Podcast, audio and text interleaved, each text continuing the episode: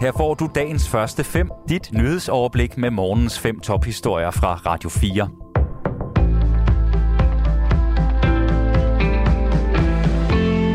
Godmorgen, det er torsdag den 8. september, og her der får du dagens første fem nyheder på Radio 4 med Sofie Levering. Vi starter herhjemme, hvor regeringen i eftermiddag vil holde pressemøde om situationen med el- og gasforsyningen. Forsyningssikkerheden kan nemlig blive udfordret til vinter, og Anne Philipsen fortæller. På pressemødet vil regeringen orientere om, hvordan Danmark står i en eventuel forsyningskrise, det siger statsminister Mette Frederiksen. Hvis vi ser i, at der slet ikke er nogen russisk gas ind i Europa eksempelvis, ikke? så kan der både være en yderligere øh, prisspiral opad, men der kan også komme mange. Danmark modtager mellem 10 og 15 procent russisk gas, afhængig af perioden ifølge Energistyrelsen. I øjeblikket er lagerne af gas fyldt med 94 procent, så Danmark er godt rustet forud for vinteren. Men hvis de russiske haner fortsætter med at være lukket, så kan det få alvorlige konsekvenser for visse virksomheder, der kan blive påbudt for eksempel at lukke for gassen.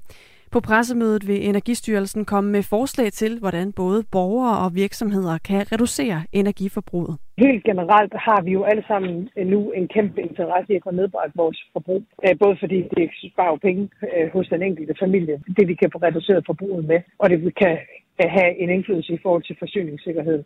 Men det er Energistyrelsen, øh, der kommer til at redegøre for, hvad det er for nogle konkrete forslag, der er i forhold til at få nedbragt forbruget. Når dagens rentemøde i den europæiske centralbank er forbi, er det den klare forventning i markedet, at den ledende rente igen er positiv.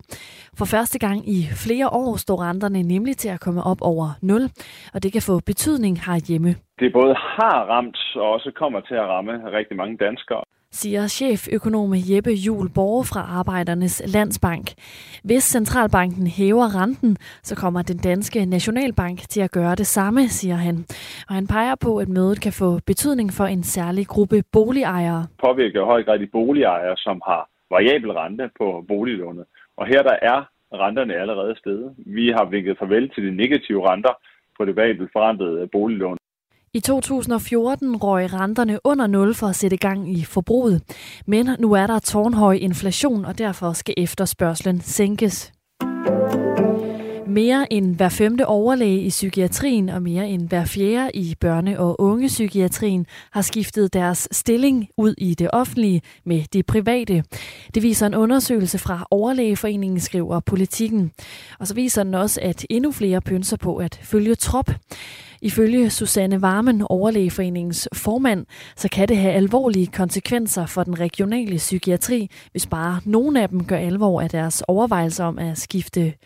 Det vil være en katastrofe for patienterne og en enorm udfordring for den lige adgang til sundhedshjælp i Danmark, siger hun til politikken.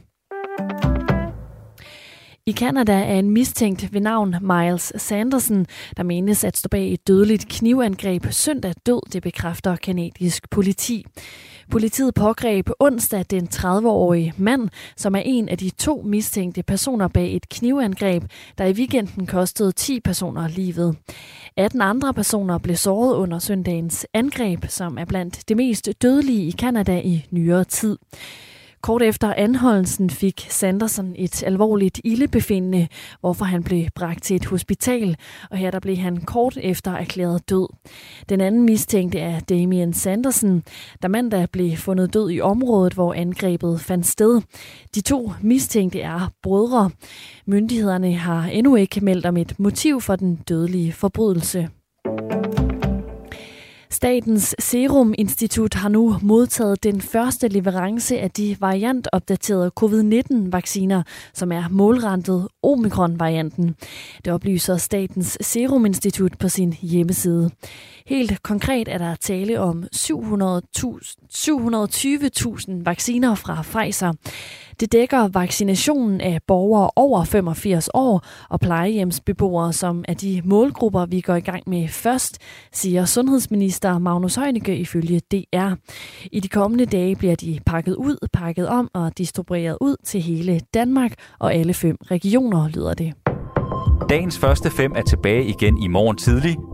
Hvis du har brug for en nyhedsopdatering inden da, kan du altid fange os i radioen, på nettet og i vores app. Vi høres ved til dagens første fem fra Radio 4.